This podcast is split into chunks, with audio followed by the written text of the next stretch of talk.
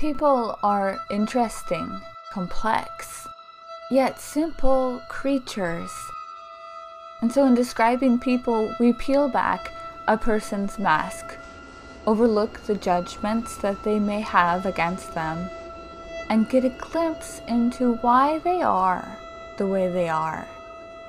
Some might call it a character sketch, but here it's just describing a person.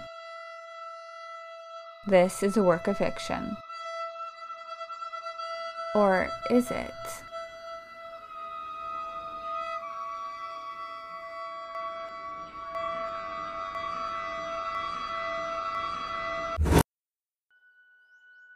The sun is on track to rise in 10 minutes, and Jolie Flores is waiting, steaming coffee in one hand, phone in the other. She has her black hair tied up in a bun on top of her head like her Nana did when she was younger. She's already dressed for work in a button up and black jeans, but she still has three hours before she has to go in.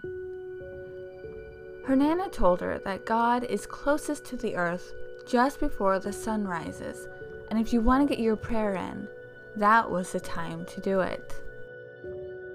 Jolie is not religious, but after her grandma passed away, she would wake up before the sun to try to pray. But every morning she could never find any words, so she would stand and watch the sky fade from dark to life. She was raised by her Nana, and people had pitied Jolie that she wasn't with her parents as a kid growing up, but Jolie felt lucky Jolie looked a lot like her Nana, especially the older she got. Now in her 30s, if you held up a picture of a younger Nana to Jolie's face, it was as if they were the same person. Both had a light sepia skin, ridiculously straight black hair, and round faces with round brown eyes shadowed by thick eyelashes. Her Nana had been a baker of sticky pastries, and Jolie was now a manager of a restaurant owned by her brother. The restaurant was how her and her brother reconnected. Her brother is older than Jolie by almost a whole decade, and he lived with their parents while Jolie lived with her Nana. In the mornings, Jolie would often wonder about her parents. What would she have done if she were ever in her mother's position?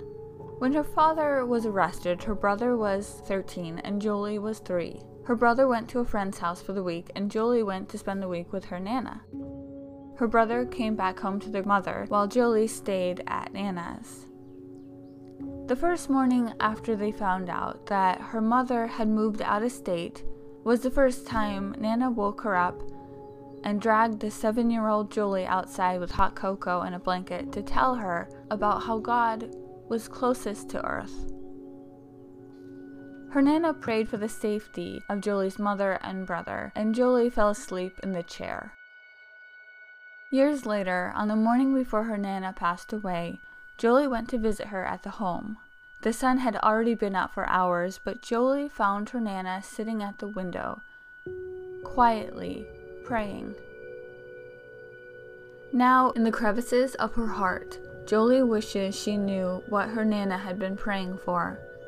If only she knew, maybe she would be able to find the words to pray.